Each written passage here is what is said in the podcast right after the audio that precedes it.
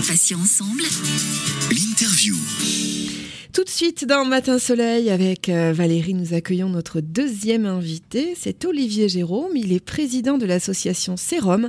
Lui-même ancien malade atteint d'un cancer du testicule, c'était en 2001. Olivier, bonjour et merci d'avoir répondu présent à notre invitation. Merci beaucoup à vous de, de m'accueillir et bonjour à vous deux. Bonjour Olivier. Bonjour Valérie. Alors Olivier, euh, première question tout à fait rituelle hein, dans cette émission. Est-ce que vous pouvez vous présenter à nos auditeurs? Tout à fait. Donc, euh, donc j'ai 49 ans. Je suis à l'heure actuelle président de l'association Sérum et j'ai eu en 2001 euh, un cancer du testicule. Voilà, tout simplement, et qui m'a donné envie de m'investir afin de faire parler un petit peu plus de ces cancers masculins qui sont assez rares. Alors, vous êtes le président de Sérum, vous venez de, de le dire. Alors, pourquoi euh, et comment est née cette association euh, dédiée au, au cancer masculin? J'imagine que c'est évidemment lié à votre, à votre propre histoire. Tout à fait. Donc, c'est lié à votre histoire. Et en fait, bon, j'ai été, j'ai été soigné à Gustave Roussy donc en, en 2001, et l'idée a germé un petit peu dans nos têtes et celle du professeur Fizazi de, de Gustave Roussy euh, sur un constat qui était assez simple, c'est qu'aujourd'hui, euh, à l'instar de ce qu'ont fait les femmes euh, pour beaucoup de cancers, et entre autres celui qui est le plus emblématique ou le plus connu qui est le cancer du sein, bah, chez les hommes, il n'y avait pas grand-chose qui existait. Donc en fait, c'était vraiment important de d'essayer de créer quelque chose parce que là où les femmes se sont vraiment bougées depuis des années, les hommes ont tendance à se terrer et à mettre la tête dans le trou pour éviter de parler des cancers masculins et encore plus ça touche, on va dire, des organes qui démontrent plutôt la virilité de l'homme plutôt que, que, que, le reste. Quoi. On en a déjà parlé effectivement avec d'autres invités hein, qui sont venus nous parler de, de, ce type de cancer masculin. Et effectivement, on a abordé le thème de la pudeur, donc je pense que vous allez certainement confirmer. Euh, Est-ce qu'on peut dire qu'il y a une tranche d'âge moyenne euh, des malades du cancer, par exemple des testicules, même s'il y a d'autres cancers euh, qu'on évoquera peut-être de cancer masculin? Oui, tout à fait. Donc en fait, le, le, le cancer du testicule, c'est considéré comme le cancer de l'homme jeune et en fait, ça va à peu près de 15 ans à 35 ans. C'est la moyenne d'âge, effectivement, sur, euh, que l'on peut constater sur les cancers masculins. Donc ça touche euh, bah, l'homme assez jeune, hein, surtout à des, à des âges potentiellement où on n'a pas envie d'entendre parler de ce genre de choses-là, euh, contrairement au cancer de la prostate qui est un peu plus âgé, donc qui est l'autre cancer masculin et, et qui est, que, dont s'occupe aussi euh, l'association Sérum. Mais aujourd'hui, effectivement, c'est des hommes jeunes qui sont touchés par les cancers masculins, même si on voit de plus en plus des cancers masculins euh, tels que le cancer du testicule euh, avec des âges un peu plus avancés un peu plus tard. Alors quelles sont les chances de guérison pour ce, pour ce type de, de cancer, Olivier? Alors l'avantage de ce cancer masculin, si on peut dire un avantage quand on en est sorti en tout cas, c'est que c'est un cancer qui se soigne très très bien. On va dire aujourd'hui, euh, s'il est dépisté à temps et traité de façon correctement, euh, avec euh, un protocole qui est très très bien établi, on va dire, on a plus un taux de guérison qui est supérieur à 95%. Donc en fait, le, le, le vrai, euh, la vraie problématique de ce cancer-là, c'est de le dépister assez tôt pour pouvoir avoir les, les, les, les axes les axes euh, pour se faire soigner correctement. Quel type de traitement, euh, du coup, est le plus efficace euh, selon les études, évidemment, qui ont été réalisées et les statistiques, j'imagine Tout à fait. Bah, après, après, bon, il y, a y des protocoles. Alors, ce qui se passe déjà, premièrement, quand on a un cancer de testicule, c'est souvent qu'il y a une masse particulière qui, qui, qui, est, qui est rencontrée, qui est, qui est observée et, et, et qui est vue. Donc, qui nécessite souvent une, on va dire, un, une échographie et après, un peu plus loin, un scanner et autre chose. Et après, il y a un traitement qui est simple qui est un très très joli nom d'ailleurs, qui s'appelle une orchidectomie, euh, qui est beaucoup moins sympathique quand ça vous arrive, mais qui est l'ablation d'un testicule, qui est, ben, on retire effectivement la partie euh, qui est, qui est malade, et en fonction de ce qui est analysé après, soit on s'arrête là, soit potentiellement bah, il y a de la chimiothérapie quand il faut aller un petit peu plus loin, mais c'est des choses qui marchent très très bien, avec un cycle qui est bien bien réglé. Et encore une fois, je pense que c'est un petit peu le message qu'il faut passer aussi aux, aux, jeunes hommes qui peuvent écouter, c'est que euh, hormis le fait d'entendre parler de cancer où c'est forcément dur à, à, à chaque fois, euh, c'est vraiment un bon signe de, important. Il y, a, il y, a, un taux de guérison qui est très important. Quel autre type de cancer masculin on peut citer euh, Est-ce que le cancer du sein existe chez les hommes? J'ai vu ça dans une série télé. Est-ce que ça existe? Alors, le cancer, alors oui, le cancer du sein existe chez l'homme, euh, effectivement, puisque bon, c'est très très rare. Je crois que ça doit représenter moins de 1%. Alors, c'est pas c'est pas forcément un cancer qui est suivi par l'association sérum puisque c'est pas un cancer typiquement masculin hein, donc puisqu'il peut toucher les hommes et les femmes et plus les femmes mais oui oui c'est ça, ça, reste des possibilités et je pense même que moi j'ai eu l'occasion d'échanger avec certains patients sur ce sujet-là que je maîtrise moins bien puisque je suis pas du tout un spécialiste du cancer du sein mais qui est souvent en plus une, une double voire une triple peine pour les hommes, puisque non seulement c'est un cancer qu'il a, mais en plus c'est un cancer qui est bien souvent, euh, on va dire, attribué aux femmes. Et, et ça laisse effectivement, euh, on va dire, aux hommes euh, on va dire des fois un, goût un goût assez amer euh, voilà qui est, qui, est, assez particulier en fait dans les échanges que j'ai pu avoir. Oui parce que c'est encore plus tabou que, que, les autres cancers. Alors justement pour revenir à la première partie de ma question, bon on connaît la prostate mais est-ce qu'il y a d'autres euh, types spécifiques de cancers masculins qu'on peut qu'on peut citer Olivier? Alors en fait, les, il, y a, trois types de cancers vraiment purement masculins qui, qui touchent vraiment donc les organes purement masculins. C'est le cancer de la prostate qui est le premier cancer effectivement chez l'homme c'est le cancer du testicule avec à peu près 2300 cas par an. Hein, donc c'est encore une fois peu et c'est beaucoup quand ça vous tombe dessus. Euh, et après, il y a le cancer de la verge, hein, qui, est, quelque chose de très très très rare et souvent en revanche très agressif. Mais on a très très peu de cas, on va dire, sur le cancer de la verge. Et je pense qu'on a très peu de cas aussi parce que les hommes n'en parlent pas.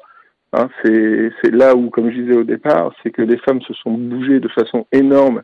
Moi, je suis assez admiratif, c'est surtout ce que ce que font les femmes dans les associations pour les cancers hein, euh, féminins entre guillemets, ou en tout cas le cancer du sein et bien d'autres, hein, parce qu'il n'y a pas que cela, euh, où elles ont levé, enfin elles ont passé ces tabous effectivement qui sont là. Alors chez l'homme, il y a cette espèce de pudeur ou aussi de on est masculin, on est mâle, on est viril, etc. Et tout ce qui va toucher potentiellement cette virilité, ben, on a du mal à l'exprimer. Donc, euh, et on en parle souvent très très peu. Donc, et je pense que le cancer de la verge est encore encore une autre étape, hein, qui, est aussi certainement beaucoup plus dur mais très très très rare. Quels sont les conseils pratiques euh, que vous auriez envie de donner aux hommes, aux auditeurs qui nous écoutent? Alors je pense notamment à l'autopalpation, entre autres, hein, bien sûr. Donc aujourd'hui, je pense que l'un des conseils importants, et c'est ce que l'on fait nous quand on se déplace souvent euh, dans les interventions en tant que session sérum, c'est de parler de l'autopalpation. Au même titre que le cancer du sein, bah, cancer du testicule, on connaît bien notre, notre matériel. Alors on a fait quelques quelques films d'ailleurs de, de spot. Enfin, on en a fait un sur le cancer des testicules et un sur le cancer de la prostate. On en a fait un il y a, il y a, deux ans, au moment de novembre, de la sortie du mois de novembre sur les cancers masculins. On a fait un, on a fait un petit spot de prévention où on joue un petit peu sur les mots qui s'appelle un vrai film de boule, qui était assez évocateur en fait et qui était plutôt sur le jeu de la pétanque. On dit attention à votre matériel. Euh, et donc, bah, le but, c'est ça, c'est de faire attention à son matériel. On sait comment il est, on sait quelle forme ils ont les testicules, et bah, c'est l'autopalpation. Donc, si possible, après un bain ou une douche bien chaude, etc., histoire de, bien faire ressortir les choses, et de, de, tâter le testicule pour voir s'il y a quelque chose d'anormal.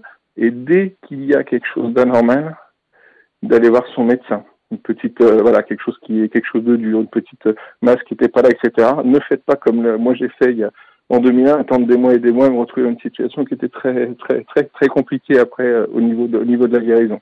Donc je pense que c'est vraiment ça, l'autopalpation. Euh, on connaît notre matériel, on sait comment sont nos testicules et dès quelque chose qui va pas, on va voir votre médecin pour vraiment après euh, aller faire une étape complémentaire.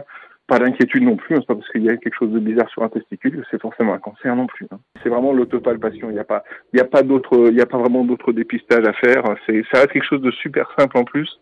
Donc euh, faites attention à vos boules et c'est surtout là qu'il faut vraiment regarder et, pas et pas et pas attendre quand il y a euh, quelque chose d'anodin. C'est pas quelque chose d'anodin si, si, si si on trouve quelque chose, faut y aller tout de suite. Justement, Olivier, si on fait une bon, on va rentrer un petit peu techniquement, si on fait une palpation euh, d'une boule, comme vous dites, est-ce que c'est censé être douloureux ou est-ce que, comme pour le cancer du sein chez la femme, euh, la tumeur, par exemple, n'est pas forcément douloureuse euh, Ça va juste. Est-ce que c'est douloureux ou est-ce que c'est juste une forme bizarre qui doit inquiéter un petit peu et amener à consulter rapidement? Alors malheureusement, heureusement, ça dépend dans quel, dans quel sens on le prend, mais c'est pas forcément douloureux. Justement, c'est un petit peu la problématique effectivement aussi, c'est que ça peut être une masse anodine, etc. Alors souvent, euh, d'ailleurs, beaucoup de gens le découvrent, enfin, pour avoir eu beaucoup de, beaucoup de personnes au téléphone et rencontrer beaucoup de personnes, souvent, des fois, c'est après le sport, en disant, ah, bah, je me suis peut-être pris un coup, quelque chose, euh, j'ai, j'ai, des fois des douleurs, donc oui, ça peut être une douleur, mais c'est pas forcément une douleur à la palpation.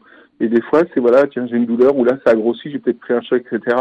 Mais c'est pas toujours une douleur. Hein. Faut, faut, attention, c'est, encore une fois, c'est si on sent quelque chose, une petite masse particulière qui n'est pas quelque chose de, qu'on a l'habitude de sentir, euh, il faut le faire et c'est pas toujours douloureux malheureusement. Donc le conseil euh, qu'il faut suivre, c'est de ne pas traîner, euh, de ne pas hésiter à aller consulter pour enrayer la maladie si maladie il y a assez rapidement. Je voudrais juste rebondir, sans mauvais jeu de mots, sur le cancer de la verge, puisqu'effectivement on en entend très très peu parler. ça se manifeste comment justement? Est-ce qu'il y a des troubles urinaires? Ça, ça commence par quels symptômes, Olivier? Alors là, là, par contre, oui, en fait, c'est enfin, plutôt... alors c'est c'est assez particulier. Je pense qu'il y a plein, il y a plein de, de, de, choses différentes et c'est pas forcément un problème euh, au niveau de douleur quand, quand on ou quelque chose. C'est vraiment le, là quelque chose qui, qui, qui s'attaque pareil, hein, qui, qui est un peu comme, comme une, comment dire, comme une comme le testicule, quelque chose va venir se greffer dessus. C'est un petit peu ça aussi. Honnêtement, il y a tellement peu de cas que c'est compliqué de faire une géné enfin de faire une généralité sur quelque chose qui est, qui est vraiment euh, assez diffus. Moi, j'ai pu m'entretenir depuis qu'on a créé l'association, donc il y a maintenant quelques années, avec deux ou trois personnes vraiment, pour dire hein, le, nombre qui est, qui, est, très petit, ou en tout cas des gens qui s'expriment, euh, sur, euh, sur, sur les gens, et à chaque fois, ça n'a jamais été vraiment les, les mêmes symptômes. Donc c'est assez compliqué, malheureusement. Valérie, une dernière question à poser à notre, à notre invité Olivier oui, je, par rapport à la prévention et notamment l'incitation à la palpation, est-ce qu'il y a un âge, sachant que c'est un cancer jeune, si j'ai bien compris, à partir de quel âge on doit euh, voilà, informer nos, jeunes, nos jeunes hommes alors, alors j'aurais tendance à dire qu'il y, a deux cas de figure. Le premier, c'est même s'il n'y a pas de preuve d'hérédité dans, tout ça, euh, moi, j'ai prévenu mes enfants euh, de, de bonheur en disant attention, parce que j'ai eu un cancer de testicule, donc n'oubliez pas de palper le testicule. Euh, après, euh, j'aurais tendance à dire que plus tôt on va habituer euh, les jeunes enfants à le faire, mieux ce sera. Encore une fois, ils connaîtront bien leur testicule, etc. Je pense qu'il n'y a pas d'âge, après on vous parle de 15 ans pour effectivement le, risque de cancer, mais je pense que commencer bien plus tôt, c'est encore mieux. Et chose importante aussi, alors c'est pareil, médicalement, c'est pas forcément, c'est pas forcément quelque chose qui, qui, ressort tout le temps, mais par les discussions que j'ai eues avec les patients, souvent, il peut, ça peut intervenir aussi des années après quand un enfant a eu un testicule qui n'est pas forcément descendu dans les bourses, euh, un testicule qui est resté coincé, etc. Et là, potentiellement, il y a, il y a plus de risques que ça déclenche un, un cancer, euh, un cancer. Alors pourquoi, comment, c'est un peu compliqué à savoir, mais c'est quelque chose qui ressort euh, assez. Donc souvent, bah, quand c'est les quand c'est les parents qui sont voilà qui prennent le bain d'enfants jeunes, etc. C'est aussi vérifier si les si les testicules sont bien descendus, etc.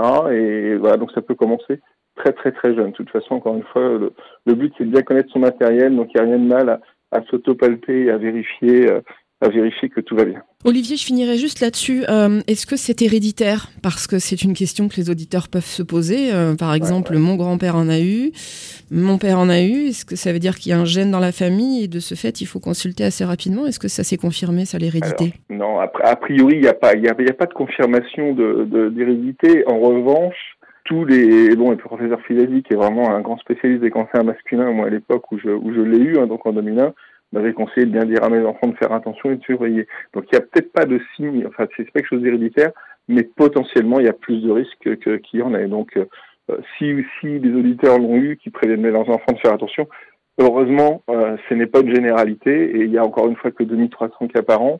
Euh, et donc c'est pas parce que quelqu'un l'a eu que, que ses enfants les auront et, et je croise les, les, doigts aussi pour les miens qui essayent de faire attention en général. Olivier Jérôme, merci beaucoup pour, euh, pour cette interview très intéressante. Euh, je rappelle donc que vous êtes président de l'association Sérum qui est dédiée au cancer masculin et que vous êtes vous-même un ancien malade. À bientôt Olivier. Merci, à bientôt. Au revoir. Au revoir. Patients ensemble. L'interview.